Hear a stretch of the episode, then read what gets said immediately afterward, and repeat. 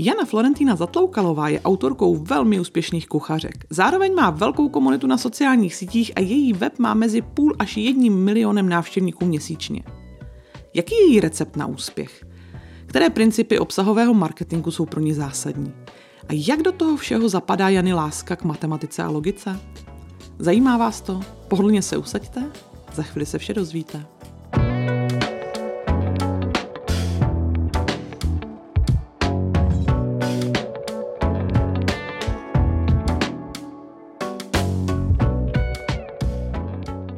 Ahoj Jano.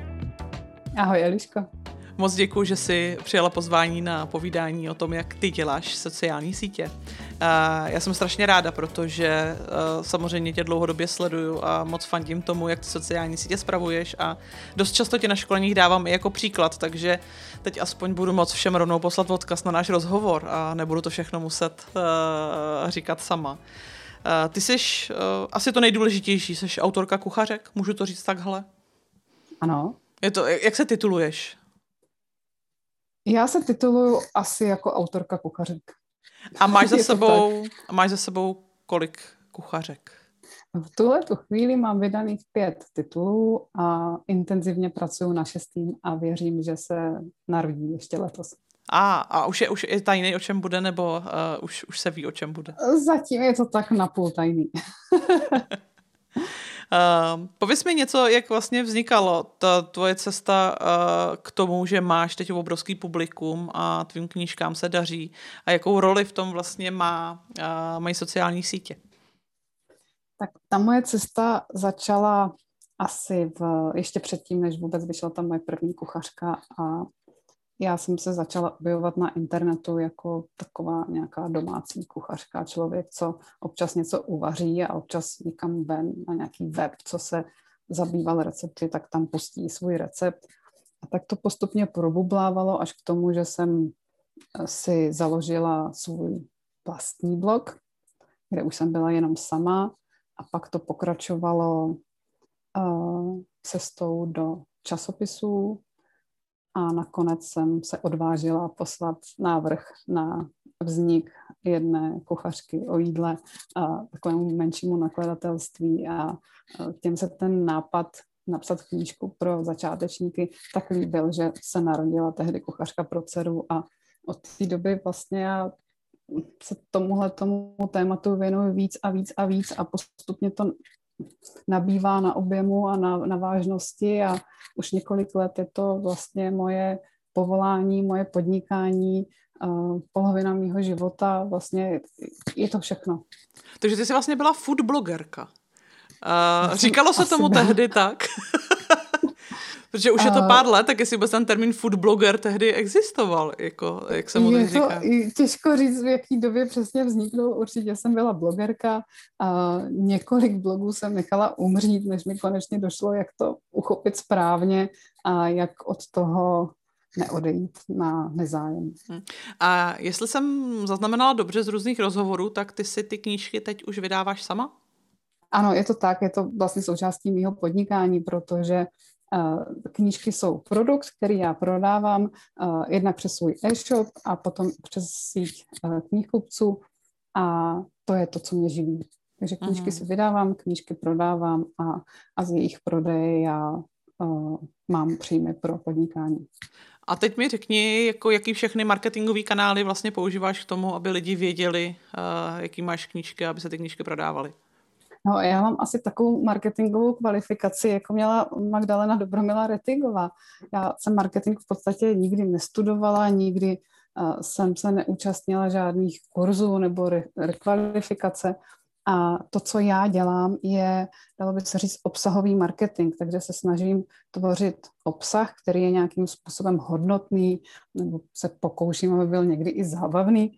A díky tomu já si sbírám své publikum, svou fanouškovskou základnu a těm potom ukážu, že kromě toho obsahu, který je zdarma, si můžou koupit i moje knížky, které už zdarma nejsou. Mm-hmm. Tak a, a ty nástroje, nebo to, kde já vlastně funguju v online světě, tak je můj web, pro CZ a pak jako doplněk používám Facebook a, a Instagram, ale to je všechno. A určitě ty sociální sítě jsou uh, přidružené až k tomu webu, který já považuji za něco skoro až posvátného nebo nedotknutelného a něco, co je naprostý základ a, a bez toho si myslím, že bych nefungovala. Mm-hmm. Já si pamatuju, jen prozradím divákům, že ty si eh, pár let zpátky byla hostem u nás na školní na sítě a vlastně tam si o tom hrozně hezky mluvila. A mě ta myšlenka vlastně hrozně líbila, že si přišla na školení o sociálních sítích a tam se těm lidem řekla, že eh, mají považovat sociální sítě vlastně jako doplněk. Mně se líbilo, že jsi použila vlastně termín satelity, který lítají kolem toho webu ano. a nasměrovávají lidi na ten web a že ten web je strašně důležitý, protože to je něco, co vlastníme a co nám nikdo nemůže vzít. Ale ty to máš i z jiných důvodů, protože ten web, už to není jenom blog, už to je trošku širší, ale pořád je to o těch článcích, který tam, jak často vlastně v současné době zveřejňuješ? Já se ještě vrátím zpátky k eh, první části uh-huh. té otázky. Ten web je pro mě naprosto klíčový z toho důvodu, že ho mám kompletně pod kontrolou. To sociální sítě nemám. Já kdybych eh, všechnu svoji energii upřela třeba na tvorbu videí pro YouTube, tak nemám jistotu, že se ráno nevzbudím a ten kanál bude pryč. Mm-hmm. Nebo že nepřijdu o všechny fanoušky, které jsem tam střádala. Prostě to uh, nemám uh, zcela pod vlivem, takže chci soustředit všechnu svoji energii pro tvorbu obsahu, který dávám ven zadarmo, tomu, abych ho mohla plně kontrolovat a a zabránila tomu, že buď o něj přijdu kompletně, nebo že ho někdo napadne. Takže to je, to je ten hlavní důvod. Prostě ten obsah chci mít já, jako bych uh, byla internetové nebo online vydavatelství, které si řídí to, co ven pustí nebo nepustí. A má to podobu blogu, takže já publikuju jednou týdně uh, konkrétně ve čtvrtek dopoledne, nový článek, většinou s receptem. Občas se stane, že tam recept není, ale má to nějakou jinou hodnotu. Někdy zase tam těch receptů je víc. Takže to je ta moje cesta, to je to, co dělám. A sociální sítě skutečně to jenom doplňují v tom smyslu, že menší kousky obsahu dostávám vlastně do toho online světa mimo ty čtvrtky, které jsou pro mě klíčové. Mm-hmm. A kolik už máš článků? Kolik máš Já receptů? myslím, tak. A ono je to docela zajímavé, když se porovnají ty čísla, kolik mám článků a receptů s tím, jakou ten blog má návštěvnost. Protože v tuhle chvíli je tam necelých 400 článků. Mm-hmm. A to, když se nad tím zamyslíš, není zase tak moc. Jo, to není obsahově zas tak obrovský web, který by měl 10 tisíce receptů. Ale přesto jeho návštěvnost je mezi půl až jedním milionem uživatelů měsíčně. Wow. Jo, takže ta uh, síla obsahu je obrovská, když se ten obsah dobře kopí. A já se v tomhle si myslím stále jako vzdělávám a nepřestávám sledovat, co funguje, co nefunguje a snažím se ten obsah dělat co nejlíp dovedu. A pak to má tyhle ty dopady, tyhle ty čísla. Ale to není přece tak, že si kdokoliv sedne uh, k blogu a začne vydávat recepty a jakmile jich udělá 400, tak bude mít půl milion až milion návštěvníků uh, měsíčně. V čem se lišíš od ostatních? No třeba bude mít víc. A já si nemyslím, že se liším od ostatních v něčem, ale spíš respektuju mm, nějaký základní pravidla, jak uchopit blog nebo firmní obsah a jak ho dělat správně nebo dobře, tak aby fungoval. Takže já mám takový jako tři principy, které dodržuju a oni v dlouhodobém, v dlouhodobém měřítku fungují.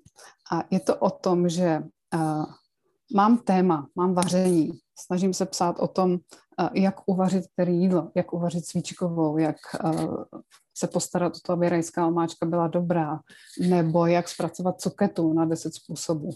Jo, těch témat, co se týká vaření kuchyně, je nepřeberné množství a každý si to téma může zpracovat po svém.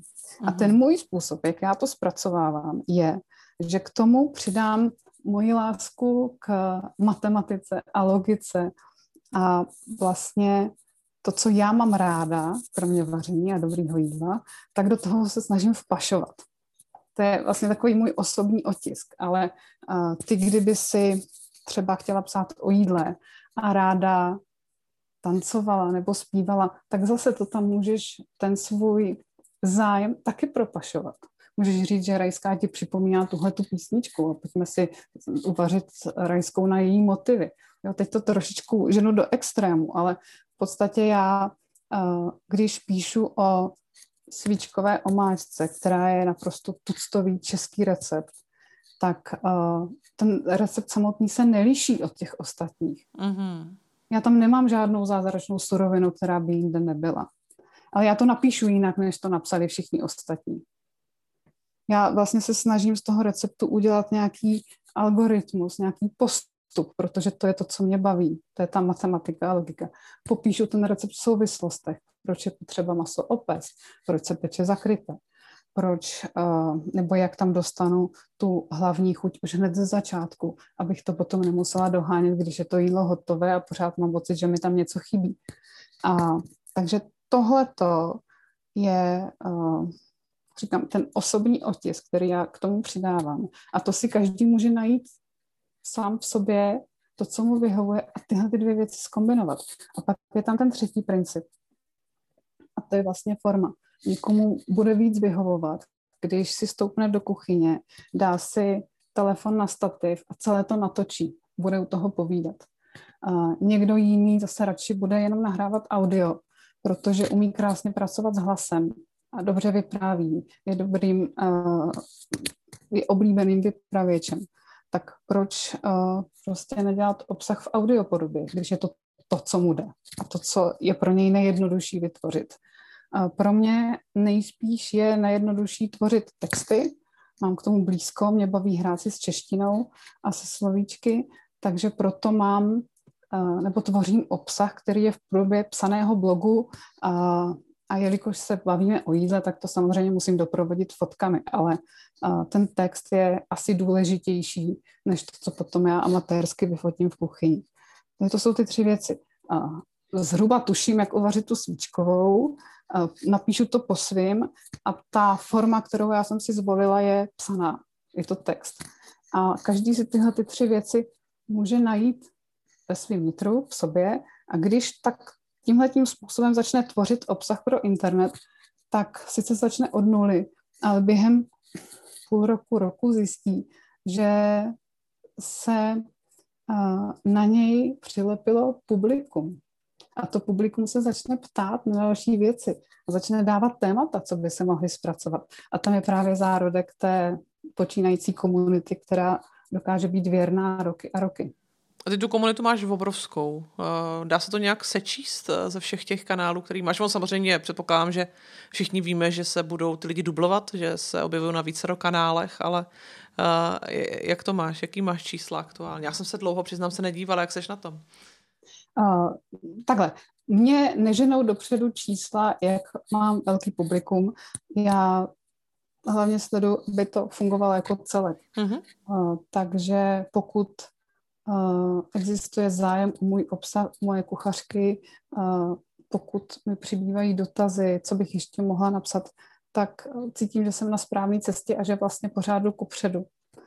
A, a že se to nezastavuje, že nestrácím hybnost. Ale když bychom se bavili o číslech, tak jak jsem říkala, na webu zhruba půl až jeden milion uživatelů za měsíc. Jsou silnější měsíce, jako jsou Vánoce, nebo měsíce, kde se objevují Velikonoce, tak tam jsou ty špičky, tam to roste milionu a potom jsou slabé měsíce, jako je léto, kdy nikdo nechce trávit čas v kuchyni a všichni jsou radši venku nebo na nejvíc tak u grilu, tak tam zase klesne mi návštěvno třeba na 450 tisíc uživatelů uh, měsíčně. Uh, to není počet zhlednutých stránek, to jako fakt se bavíme o, o unikátních uživatelích. A co se týká Facebooku, tak uh, tam já mám facebookovou stránku už docela dlouho. Tam je v tuto chvíli nějakých 55 tisíc fanoušků. A zase nedělám proto žádnou placenou reklamu, nezbírám lajky za peníze. Je to všechno jenom postupný organický nárůst. A teď v poslední době ještě líp funguje skupina. Ta roste mnohem dynamičtěji já mám pocit, že na konci minulého roku měla kolem, abych nekecala moc, buď tři nebo pět tisíc uh, členů. V tuto chvíli má 33 tisíc členů. Hostě. tak, takže skupiny na Facebooku jsou teď to, co funguje. A ta skupina je taková, řekněme, špička, nebo to nej, nejlepší, co funguje pro budování komunity, protože tam nedochází k té interakci já versus fanoušci nebo sledující, ale fanoušci mezi sebou. Pojďme u ní chvilku zůstat.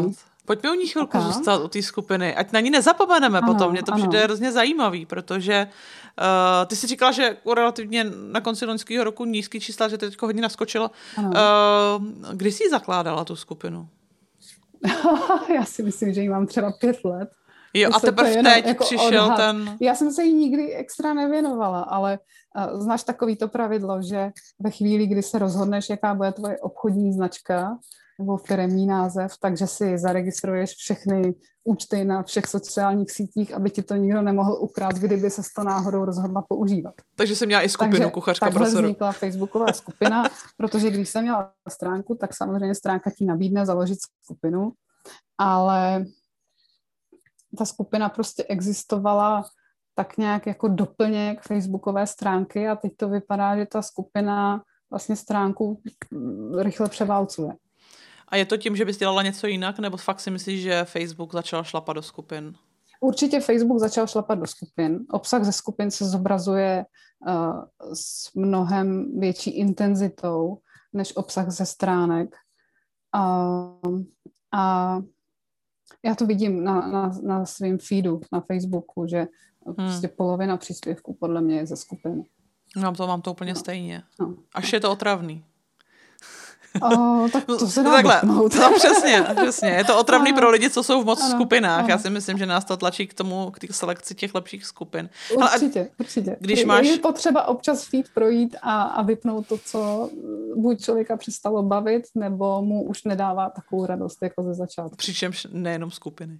Ano, ano. A, a budeš teda tě, nebo předpokládám, že tím, že takhle ta skupina hezky roste a začíná být funkční a začíná být silná, předpokládám, že přemýšlíš nějak o obsahové strategii nebo o tom, jak vlastně tu skupinu povedeš nebo jak ji budeš řešit, nebo ne? Necháváš ji fakt volně plynout fanouškům a sledujícím? Já chci, aby skupina byla o fanoušcích samotných, to znamená, že ráda tam vidím, když se někdo pochlubí tím, co uvařil, protože tím dá inspiraci ostatním.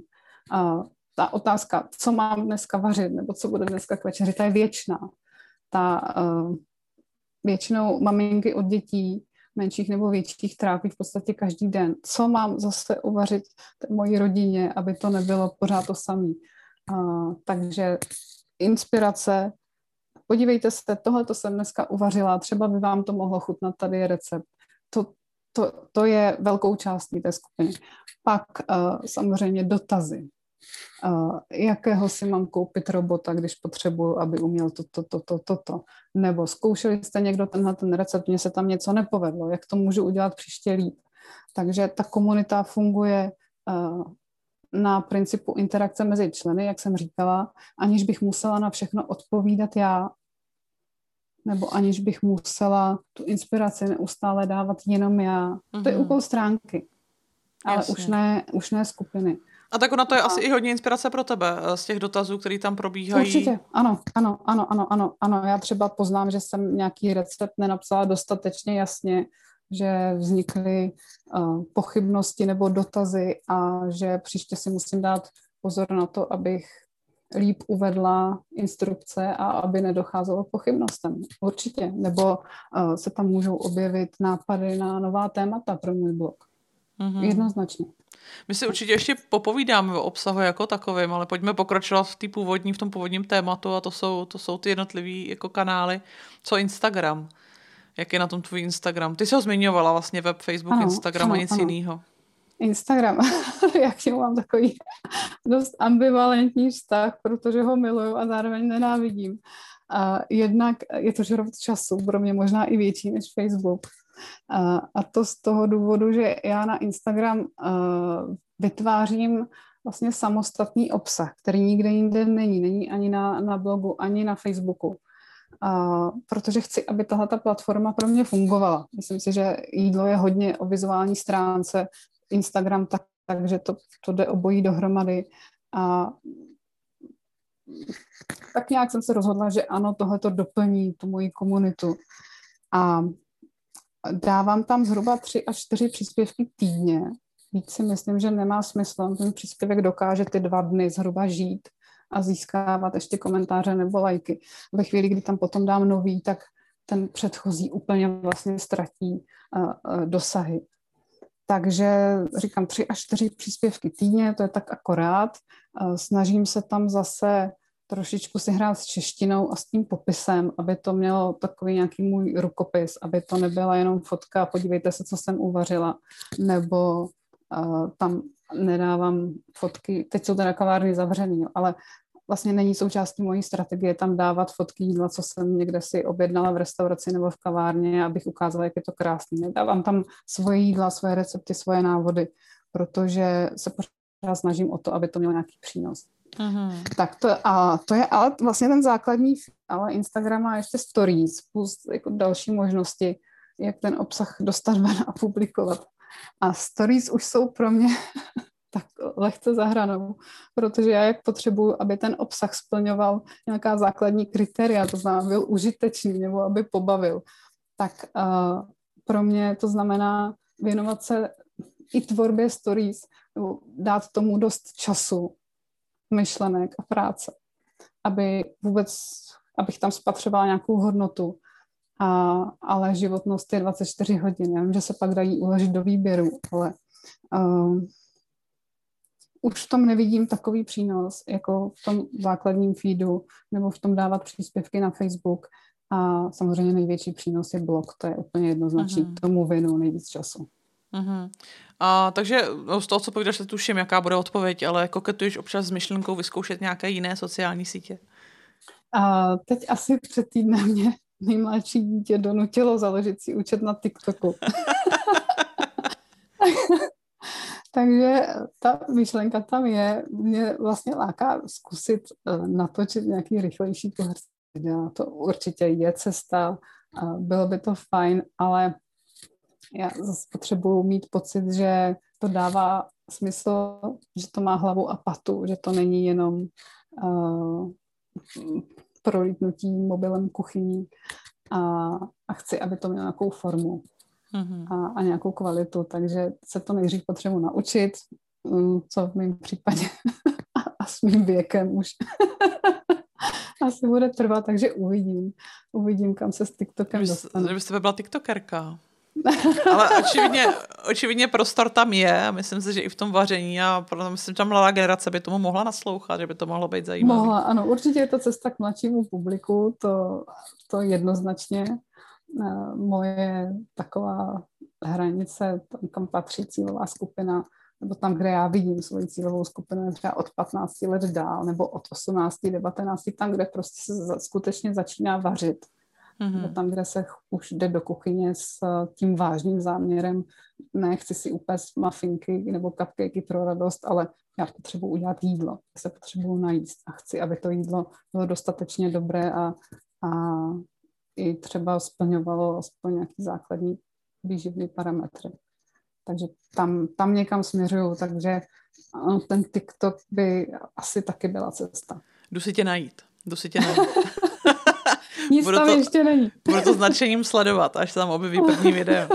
Dobře. Uh, my jsme mluvili vlastně i o Instagramu, ty jsi mluvila trošku o té obsahové strategii a jak vlastně Facebook, jak funguješ Facebook, frekvence, časy, obsah, jaký tam dáváš, formáty. Tak uh, Facebook je platforma, kam se snažím dávat jeden příspěvek denně, na 7-8 příspěvků za týden. A to je takový jako vy, moje vypozorovaný dlouhodobý optimum.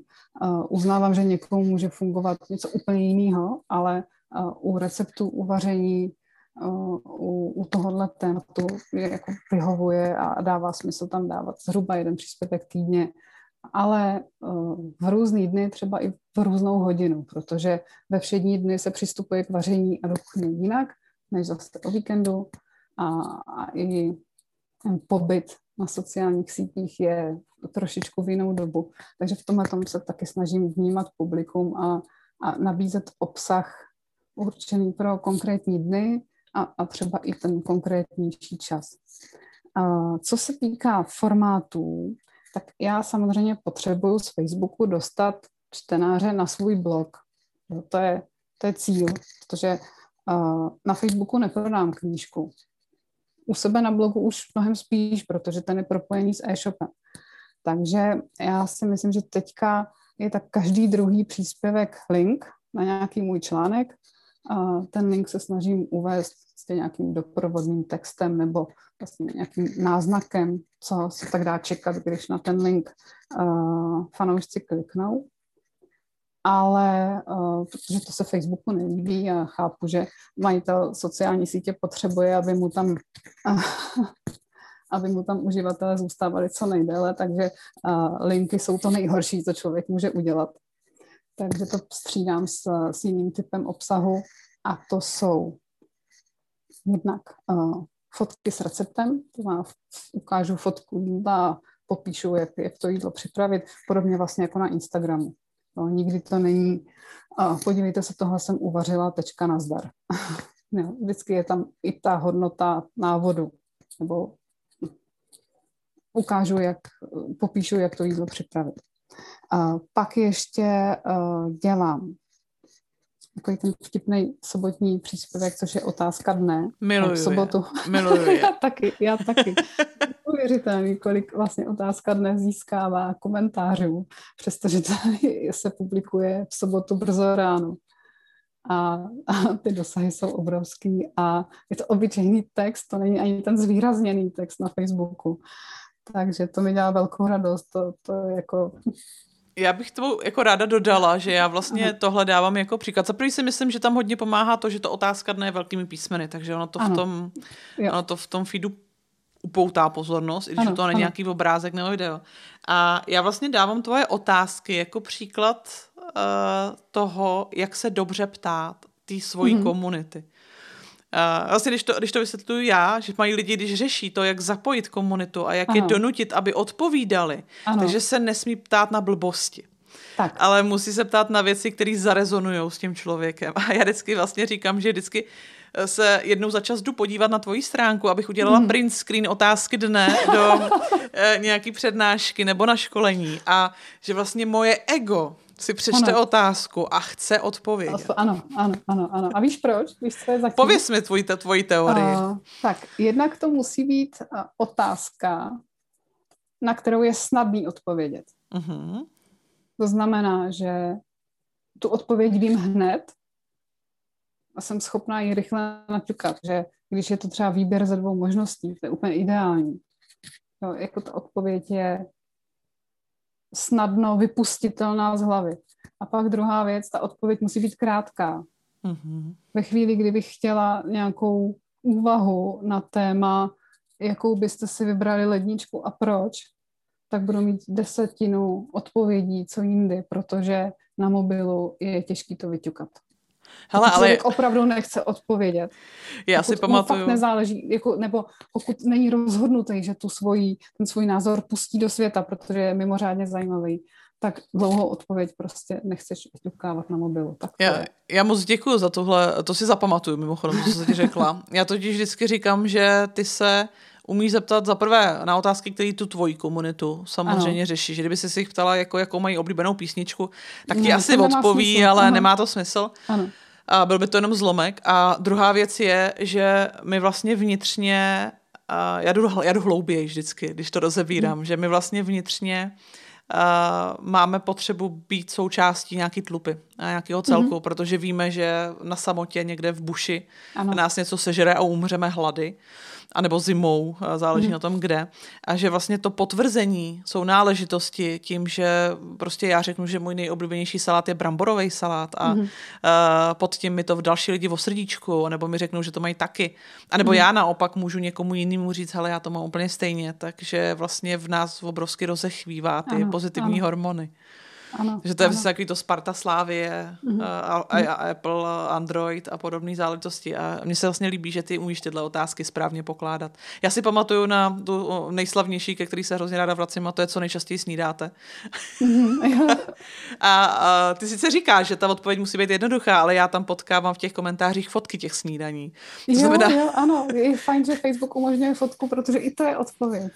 To je, ale to je fascinující. Takže mm-hmm. já to mám fakt jako hrozně ráda jako příklad toho, že sice většinou, když se lidi ptají, jaký formát příspěvku použít, tak vlastně uh, ten textový obyčejný je někde na chvostu, protože přece jako... Ano ten eh, přece zapadne mezi tou Zapadne, takže, a, no, a blikátkama a videama, co se sami spustí. Že? To přesně ten, tak, přesně tak. Ale že naopak, podle mě to, že pod ním jsou ty komentáře, tak ho obrovsky vytáhne nahoru. Hmm.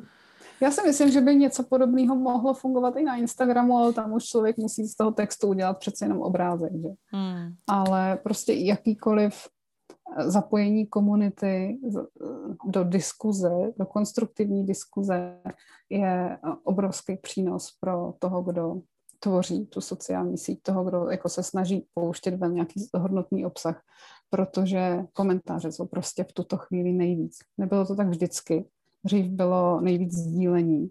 Tím třeba Facebook posuzoval úspěšnost příspěvků a čím víc měl sdílení, o to víc ho ukázal lidem, ale v tuto chvíli je těžiště na komentářích. Takže dobře se ptát je, je základ toho, jak získávat komentáře. A, a prostě i když to není ten textový příspěvek, je to třeba recept, a, tak a, se nebát zeptat, už to někdy něco podobného vařili, nebo chutnávám květák v polívce, cokoliv a, a, a podpořit vlastně příjem těch jednoduchých komentářů, který eh, podporují pocit, že ano, já jsem součástí téhle komunity. A to slovo komunita je hodně důležitý, protože to budování komunity kolem uh, těch tvých profilů a kolem tvojí práce a kolem tvých knížek je samozřejmě zásadní. Uh, je ještě něco, co kromě té diskuze a kromě toho, že to není vlastně z tvojí strany jednostranná konverzace, ale že prostě mám mluvíš, že se jich ptáš, máš ještě nějaký typy na to, jak tu komunitu uh, hýčkat a rozvíjet? No. Jo, určitě. Ona, vlastně ta komunita je jiná na blogu, a pak dál používám newsletter, což je ještě jiná komunita a konečně jsou to ty sociální sítě. A i když jsou tam průniky, tak to tak nejsou úplně dokonalý. A, a důležitý pro mě bylo ze začátku budovat tu komunitu na blogu jako takovým. A ta, nebo dojem té komunity zase vzniká v komentářích. Takže já, když jsem začínala blogovat a fakt jsem měla nulovou návštěvnost, tak přesto jsem věděla, že uh, potřebuju prokázat, že můj blog někdo čte a že mu stojí za toho okomentovat, protože komentář je důkaz toho, že to nejenom stojí za přečtení, ale třeba i za uvaření. To je ta, ta vyšší forma komunikace. Já něco doporučím, udělej to takhle a někdo jde a udělá to takhle. A pak mi ještě napíše, že to takhle udělal. Jo, já potřebuji, aby se ta komunikace vlastně vrátila zpátky ke mně. Já něco vypustím a ke mně se uvaří, eh, ke mně se vrátí ohlas za to uvařené jídlo. To je ono, to je, jako, to je princip té internetové komunikace. A takže jsem nechtěla být na blogu sama. Čo? Prostě vypouštět jeden článek za druhým a mít tam nula komentářů, to pro mě vnitřně bylo špatně. Takže jsem si vzpomněla na Kevina, na sám doma a říkala jsem si, tak co on udělal, když potřeboval se před eh, těmi zloději tvářit, že dům je plný lidí, že tam není sám. No nafixoval vánoční večírek. Takže jak, jak člověk nafixuje komentáře? No buď si je napíše sám, a to je podle mě poznat, to asi není úplně ta správná cesta, protože se nedá vyhnout tomu, že, že se tam dostanou stylisticky stejné prvky. Ale prostě jsem poprosila pár známých, pár kamarádů, ať jestli by mi tam mohli napsat jeden nebo dva komentáře. A to úplně stačí. A ve chvíli, kdy tam se objeví první komentář, druhý komentář a takhle se o to člověk stará třeba dva až tři měsíce, že u každého článku chce mít aspoň jeden nebo dva komentáře, tak pak už se to rozjede samo. Mm-hmm. Takže Hele, je to... Jak když je tak poslouchám, Uh, mm-hmm. Ten dojem jsem měla vždycky, když jsem tě slyšela mluvit o tvojí práci, ale mm-hmm. když to schrnu, ty děláš vlastně jeden článek týdně. Ano. 6, 7, 8 příspěvků na Facebooku, ano. 3, 4 příspěvky na Instagramu. Ano.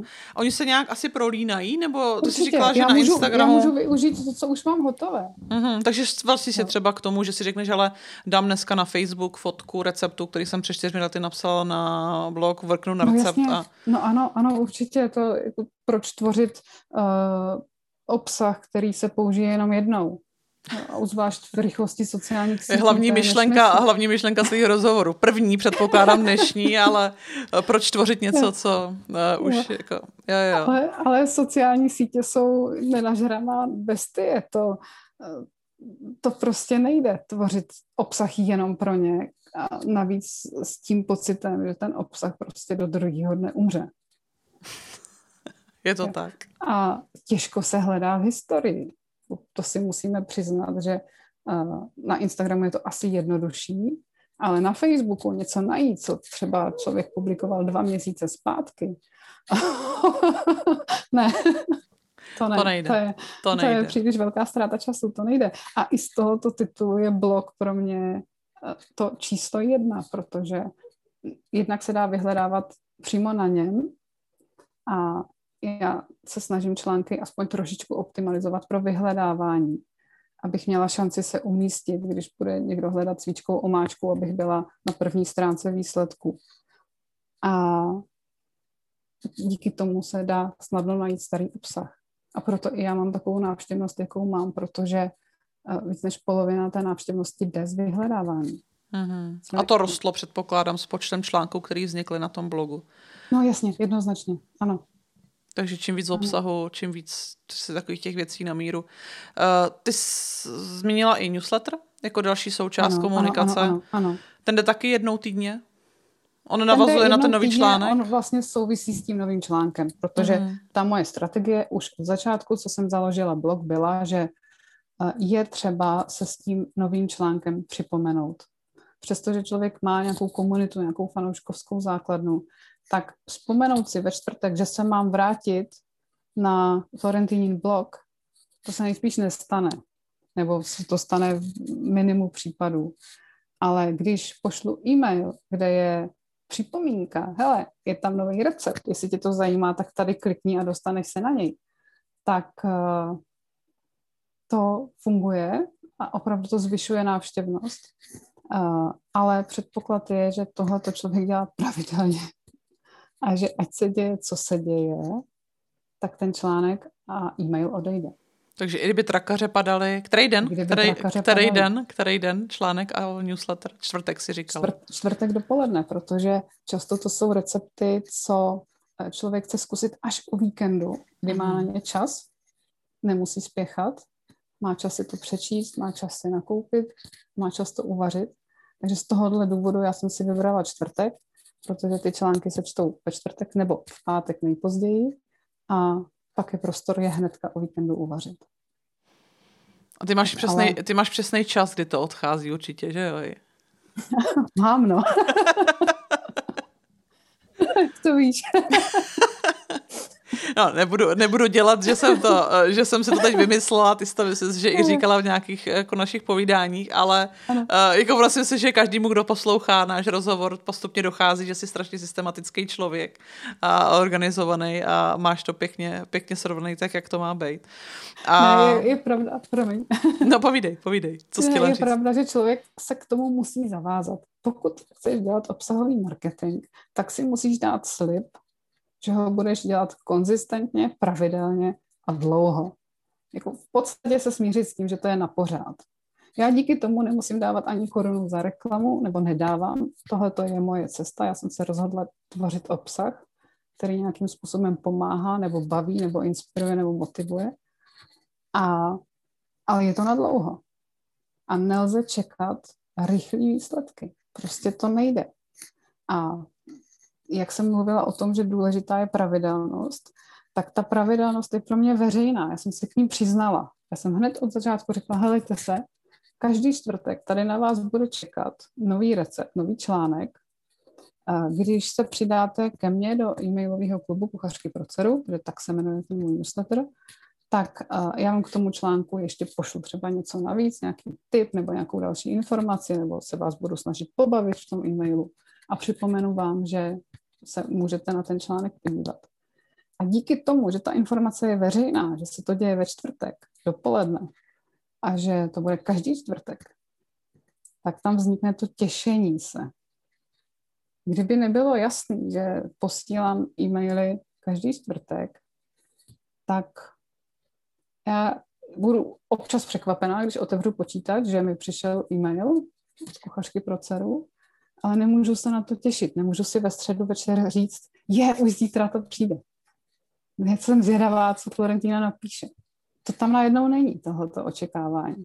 A to očekávání je pozitivní. Jo, to není, že bych se bála, co mi přijde. To je, že se těším, co mi přijde. Tak proto jsem se přiznala k té pravidelnosti veřejně, protože to má přínos pro moje čtenáře. Můžou hmm. se těšit. A pro mě to má taky přínos, protože vím, že tohle je moje povinnost, že když ten článek s receptem a e-mail ve čtvrtek nebude, tak jsem podvedla nejenom sebe, podvedla jsem i moje čtenáře a ztratila jsem jejich důvěru. A důvěra je ta nejcennější internetová měna, co existuje. A podle mě se bez ní nedá dělat online business. Mm-hmm. Co si Takže... pod tou důvěrou představuješ? Eh, protože on to, jako kdokoliv, kdo to bude poslouchat, tak to může pokládat za nějakou takovou obecnou věc, ale mm-hmm. to určitě vychází z nějakých třeba konkrétních zkušeností, ať už svých nebo ze svého okolí. Ať už si byla na jakýkoliv straně té barikády. Eh, pojď to rozvést, tu důvěru. Proč je pro tebe tak důležitá? Důvěra je podle mě předpoklad, že jsem ochotná si od té strany, kterou jí věřím, něco koupit. Že nejenom konzumuju ten obsah, co je zadarmo, ale že jsem ochotná za další obsah dát peníze.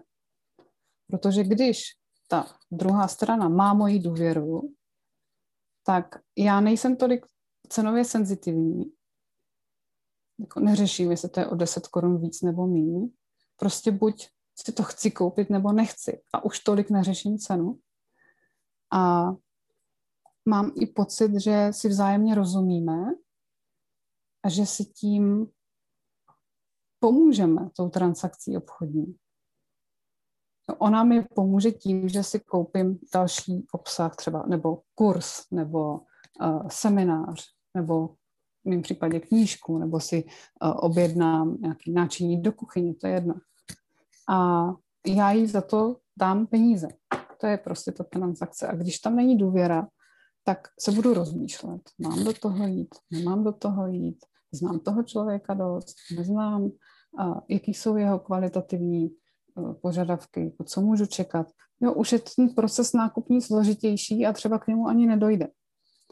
A proto já se snažím moje čtenáře nezradit a to, že publikuju pravidelně ve čtvrtek, je součástí té důvěry. Jako tím ji buduju. A když ještě odbočím k marketingu, tak důvěra je vlastně ta konečná fáze takového toho řetězce know, like and trust. To znamená mít nějaký povědomí, znát, mít někoho rád, jako mít ho v oblibě a nakonec mu i věřit.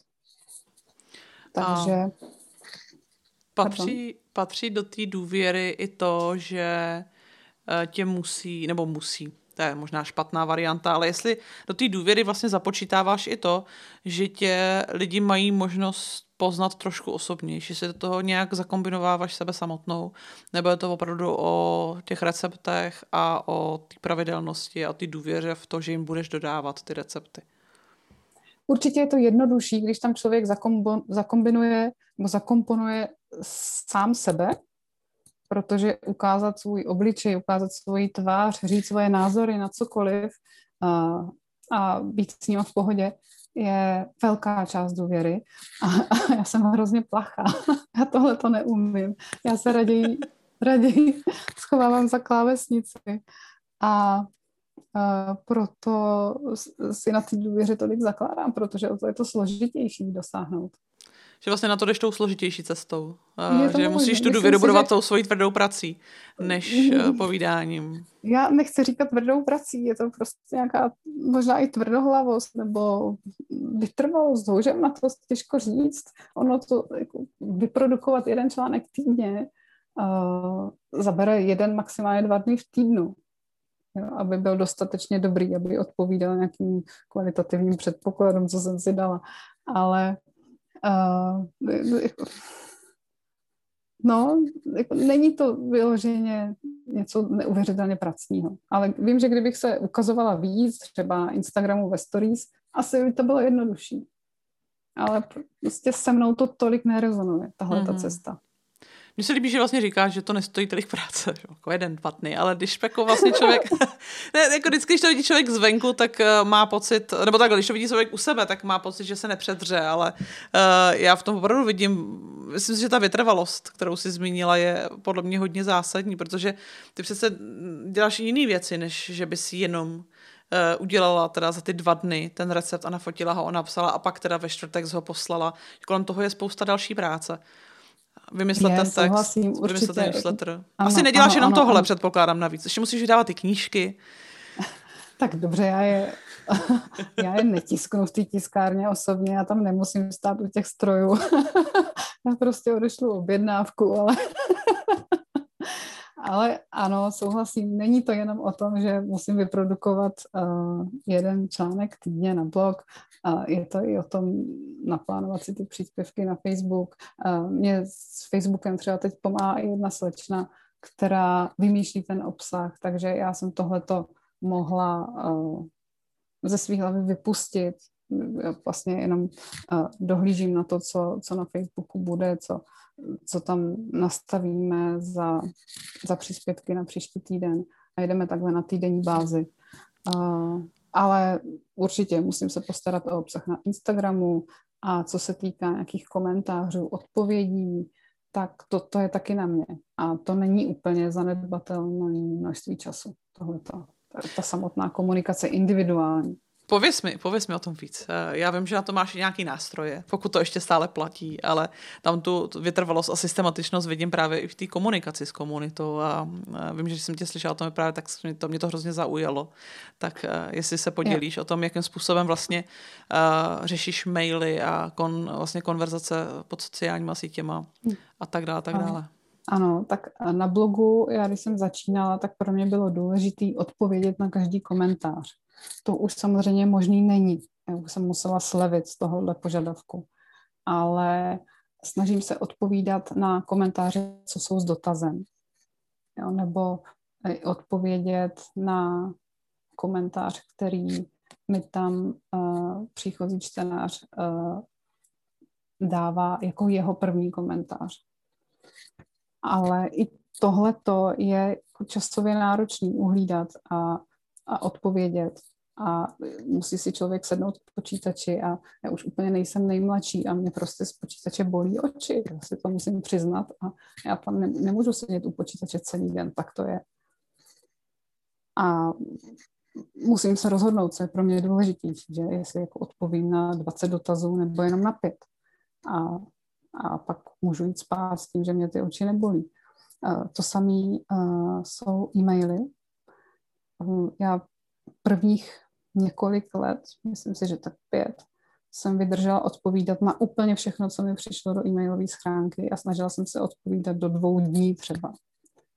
A používala jsem na to nástroj, který uh, mi umožnil z nějaký kombinace kláves uh, expandovat celou větu nebo odstavec, protože často jsem zjistila, že odpovídám na opakující se věci takže na ty dotazy, co chodily znova a znova a znova, tak jsem už měla vytvořené zkratky a používám je dodnes, ale zase já nedokážu odpovědět v tuto chvíli na každý e-mail, co mi přijde. Já bych si musela najmout pomoc, vlastně ty další oči, další ruce u počítače. A nemyslím si, že by to byla správná cesta, a protože pro mě je důležitý, co najdu v e-mailu. Já, jako, i když třeba neodpovím, tak já všechno čtu a potřebuji vědět, kde se schovávají problémy, dotazy, kde jsou ty radosti. protože to mě pořád udržuje na, na, na té mojí cestě. Mm-hmm. Tak, takže to, to, to je tahle, tenhle ten typ komunikace, plus samozřejmě dotazy na Facebooku a Facebooková skupina, to je další, uh, další velký žrot času, jelikož ta vyžaduje uh, velký podíl moderace, ale velký. Tam musí být jasný pravidla a musí být ty pravidla nejenom hlídána, ale někdy i vynucována. Máš na to někoho, eh, ty jsi říkal, že máš slečnu na Facebook, stará se i o tu skupinu? Je jedním z moderátorů, ale mm. jelikož tam se můžou objevit příspěvky a komentáře kdykoliv během 24 hodin, tak eh, je, je tam moderátorů víc a vlastně stačí jenom hlídat dodržování pravidel a vědět, co dělat, když uh, se ty pravidla nedodrží, ať už v příspěvku nebo v komentáři. Uh, protože pro mě zase je důležitý, aby v mojí facebookové skupině vládla pohoda, aby tam převažovalo vaření a ochota odpovídat. No, ne zhazovat někoho, protože uvařil jídlo, který podle mě neodpovídá mým standardům. Jo, a tahle ta doba, kdy jsme všichni zavření doma a už nás to všechny štve, nebo nejsme zavření doma, ale musíme chodit do práce, kde eh, se zhoršily pracovní podmínky a je to neuvěřitelně těžký pak spojit tu rodinu, co je zavřená doma s tou těžkou, těžkou a zhoršující a stěžující se prací, tak uh, zachovat si u toho dobrou pohodu a dobrou náladu je někdy nemožný. A takových těch komentářů, co jsou nechci říct nenávistný, protože to si myslím, že se úplně v mojí skupině nevyskytuje, ale nejsou pěkný, tak těch přibývá a o to víc času to vyžaduje. Mm-hmm. Mě si, mě si uh, hodně zaujalo s tím, že vlastně máš někoho na pomoc. Uh, byl ten proces nalezení člověka, který ti bude pomáhat s obsahem, náročný, nebo to vyšlo na první dobrou? Eh, protože myslím si, že pro spoustu lidí, obzvlášť když pracují na sebe, nějak na své jméno a dlouho komunikují vlastně sami za sebe, tak delegovat tu komunikaci někam dál, alespoň částečně, je, může být hodně náročná záležitost. Takže jestli třeba by ses nepodělala o proces toho, jak si o tom přemýšlela, jak si hledala, koho si hledala a jak ta spolupráce funguje. A tak já zase jsem z toho nedělala úplně vědu a myslím si, že jsem toho člověka našla během pěti minut. A pomohl mi v tom Facebook. Facebooková skupina holky z marketingu. A takže to, to, to bylo hned vlastně a já jsem vzala, nebo to zkusila s první slečnou, která se mi přihlásila a byli jsme obě dvě připravení, že se to navzájem naučíme, že se spolu mm-hmm. naučíme pracovat a, a já jsem se musela naučit předat pracovní pokyny, vlastně nějak ze sebe dostat to, co je pro mě důležitý a jak to dělat, aby to odpovídalo tomu, co si představuju a samozřejmě průběžně to hlídat a usměrňovat a není to lehký někdy ani pro mě a myslím si, že ani, ani pro tu slečnu, ale na druhou stranu není to těžká práce. Tohle to můj Facebook je jednoduchý. Jo, když se člověk podívá do historie, to není žádná věda, to, co já tam předvádím. A takže to se může naučit kdokoliv.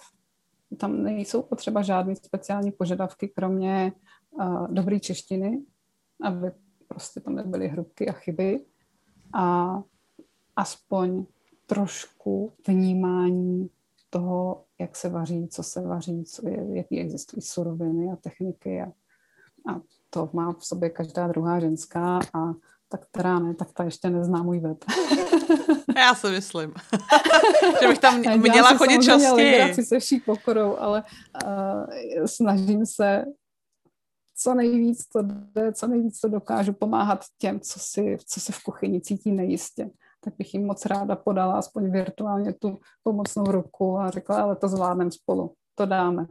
Mně se, a musím říct, že mě to až dojalo a ráda bych jakoby, se o tom aspoň trošku zmínila a zeptala se tě na to. Mně se strašně líbilo to, co jsi udělala na začátku březnového lockdownu, a mm. kdy jsi vlastně vytvořila takový rychlej manuál, já nevím, tomu říkat manuál, nebo možná rovnou kuchařka, mm.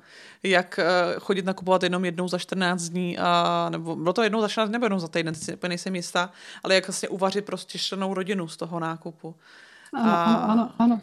To no. pro mě úplně jako dokonalá ukázka toho, jak vnímat svoji komunitu a jak tam pro ní být a jak pro ní vytvořit něco užitečného. Jak rychle tě to napadlo? Že se řekneš za pět minut. Uh, tak ale nápady má člověk pořád. Když je člověk otevřený tomu vnímat, co k němu chodí, tak nápady jsou to nejjednodušší.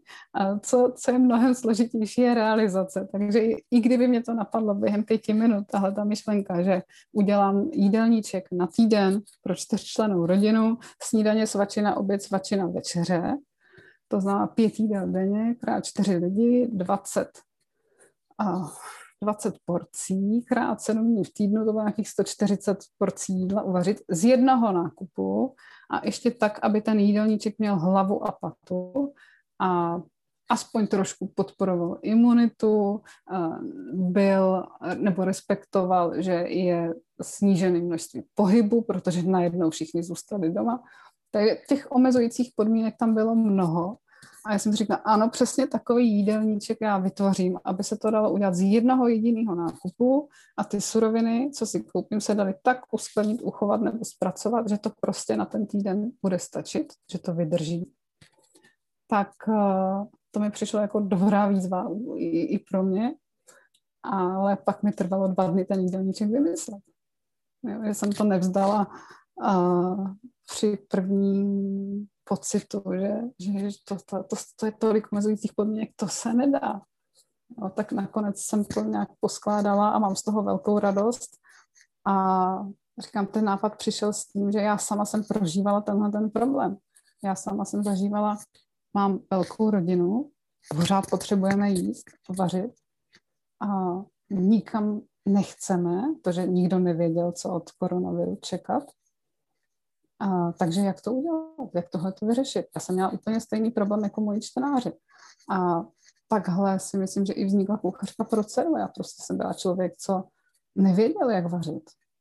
Já jsem dokázala možná ohřát párky a udělat kuřecí prsa na přírodní způsob, ale ten postup jsem měla okoukaný úplně krok za krokem a, a nevěděla jsem, proč se to tak dělá. Pro mě bylo důležité, že vím, jak to udělat, aby to maso nakonec bylo měkký a mělo dost tomáčky.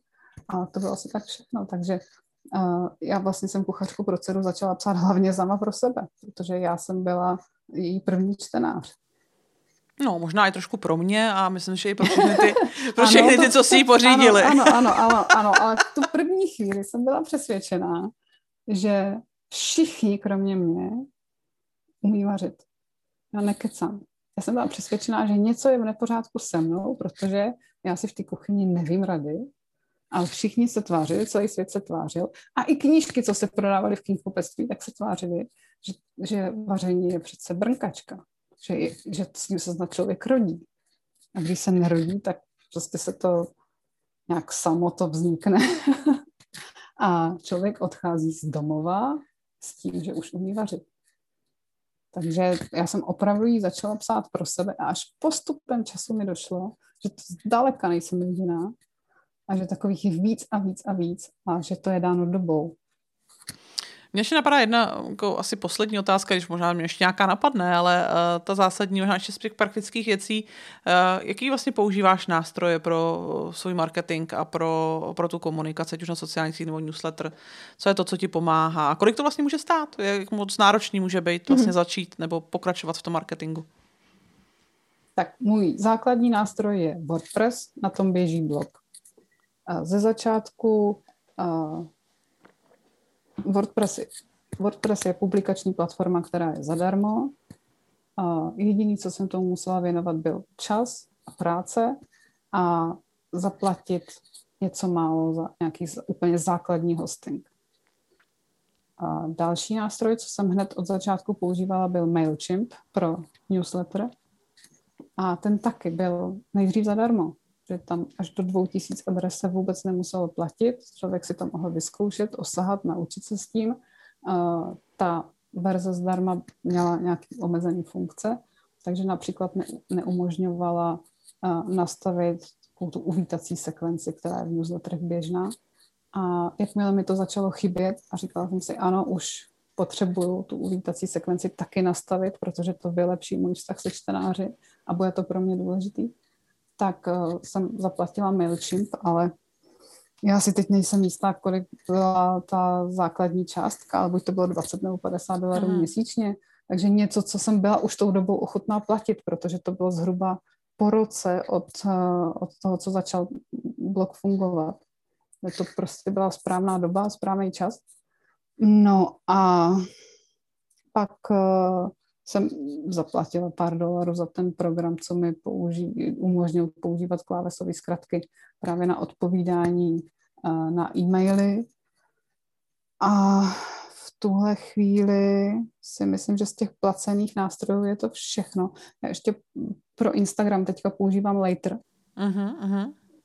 A to z toho důvodu, že uh, ty moje recepty pod Instagramovými příspěvkama jsou přece jenom delší texty. A mně se líp na Instagram vkládají přes nějaký, přes aplikaci třetí strany, než abych to ťukala do mobilu. Takže je to pro mě věcí pohodlnosti, než že bych uh, to využívala přímo na plánování příspěvků a, a dala si tam třeba obsah na dva týdny dopředu, aby se mi sám zveřejnil. Takhle to úplně nepoužívám. Jo, je, to, je to pro mě cesta, jak pohodlněji dostat obsah na Instagram. A to je asi všechno. Je něco, na co jsem se tě dneska nezeptala? ještě, ještě jsme úplně zapomněli na to, jak ztratit důvěru. My jsme to nedořekli. Tak mi pověz, jak, jak ztratit důvěru. A, tak důvěra je věc, jak jsem říkala, která je pro mě jako velmi, velmi důležitá a považuji za, za úplný základ. Jo. Bez důvěry já bych asi nedokázala dělat to, co dělám. Nedokázala bych budovat ten, ten můj online svět. A, a podle mě člověk ztratí tím, že má výpadek v komunikaci.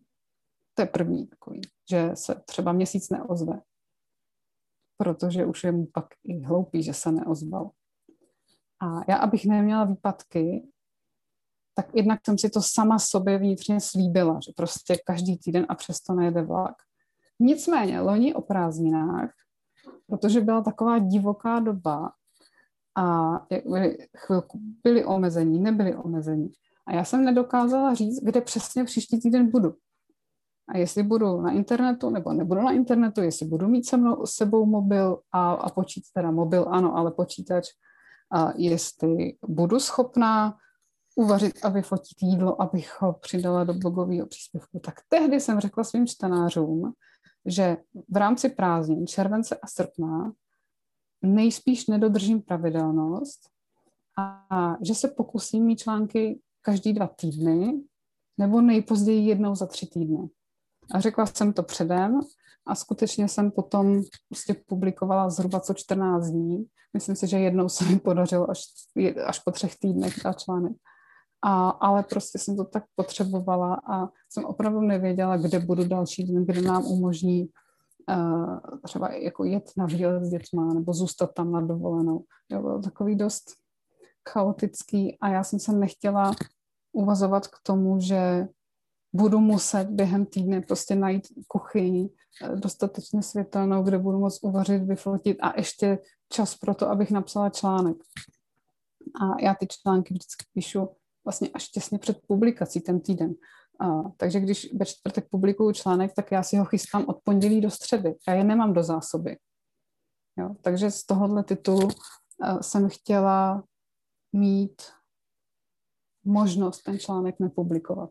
Ale řekla jsem to předem. Takže výpadky, které jsou náhlý, bez varování a trvají další dobu, tak jsou za mě prostě ne.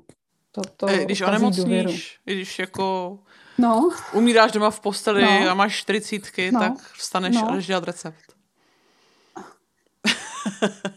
Dobře, uh, asi bych. Já to nechci vyzývat, jo, ne, ne, ne. Tě, kdy jako, to porušuješ, ale jak o tom přemýšlíš. Já to jako musím zaklepat, protože mně se to ještě nestalo.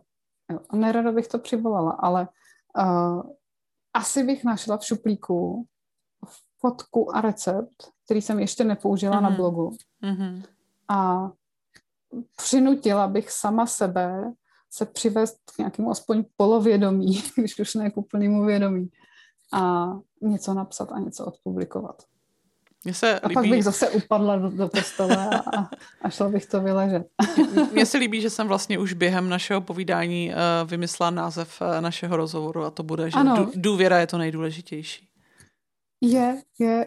Vlastně všechno podřizuju tomu, aby, abych tu důvěru dál mohla mít svých čtenářů, protože to je... Mě to nepřestává rozechvívat a udivovat, jakou sílu má komunita, která věří. Ale eh, zase jsme to zamluvili trošičku. Výpadky jsou prostě jedna věc. A pak jsou uh, jiné věci, co tě o tu důvěru můžou připravit. A to jsou náhlý a prudký změny směru, obsahu, uh-huh. bez varování. Takže já, kdybych uh, zvykla svoje čtenáře, že každý týden u mě najdou recept na jídlo s článkem doprovodným, kde se něco dozví a i kdyby to jídlo nechtěli uvařit, že přesto to pro ně bude mít hodnotu si ten článek přečíst. A teď bych tam najednou bez varování dala článek o tom, jak jsem si pořídila novou motorku a jak jsem se s ní jela projet do Alp. Tak to, to prostě půlku čtenářů naštve, protože tohle to nechtějí. To, to není v rámci té naší virtuální domluvy. Já jsem slíbila přece každý čtvrtek recept, tak jako co tam najednou mám dávat fotky z mýho výletu. Jo, já jsem teďka přehnala, já si motorku nikdy nekoupím, ale ale asi, asi, asi chápeš, co tím chci říct. Uh, tyhle ty jako věci, co nesouvisí se základním zaměřením, prostě nemají na té mojí publikační platformě co dělat. Jo, to si můžu dát na svůj soukromý Facebook. A to je asi tak všechno. Jo, a nebo do těch můžu... storíček, do těch storíček. Asi jo, a, a máš pravdu. Jako samozřejmě, tam, OK, tam to patří, ale Já si, já si na ně prostě nezvyknu. A nebo na TikTok potom. No, že se, že se děti smějí, to je jasný. Vlastně nemožná matka, co neumí používat Instagram, ale tak to je. A takže náhlý změny směru, no a, a prostě podobný úlety. Hmm. Jo, jako... Takže být konzistentní v tom. Tak být a... konzistentní nejen v čase a v, v, v té pravidelnosti, ale i, i co se týká obsahu. A něco jsem chtěla říct, teď nevím, jestli mi to vypadlo, no to je jedno, třeba se ještě vzpomenu. To dopí. A nebo si to necháme jo, na příští povídání. Vím, já vím, jak pořád zmiňuji tu pravidelnost a konzistenci, mm-hmm. tak uh, i ta pravidelnost má nějakou logiku. Vem si, že uh, člověk, když se nepřipomíná dost často, tak sejde z očí, sejde z mysli, že? Takže za mě je taková maximální délka, kdy se člověk nikde neukáže 14 dní. Mm-hmm. Takže pokud bych zakládala nějaký nový blog na úplně nové téma, tak bych určitě tu nejdelší periodu o frekvenci publikování měla 14 denní. A spíš bych se snažila o kratší.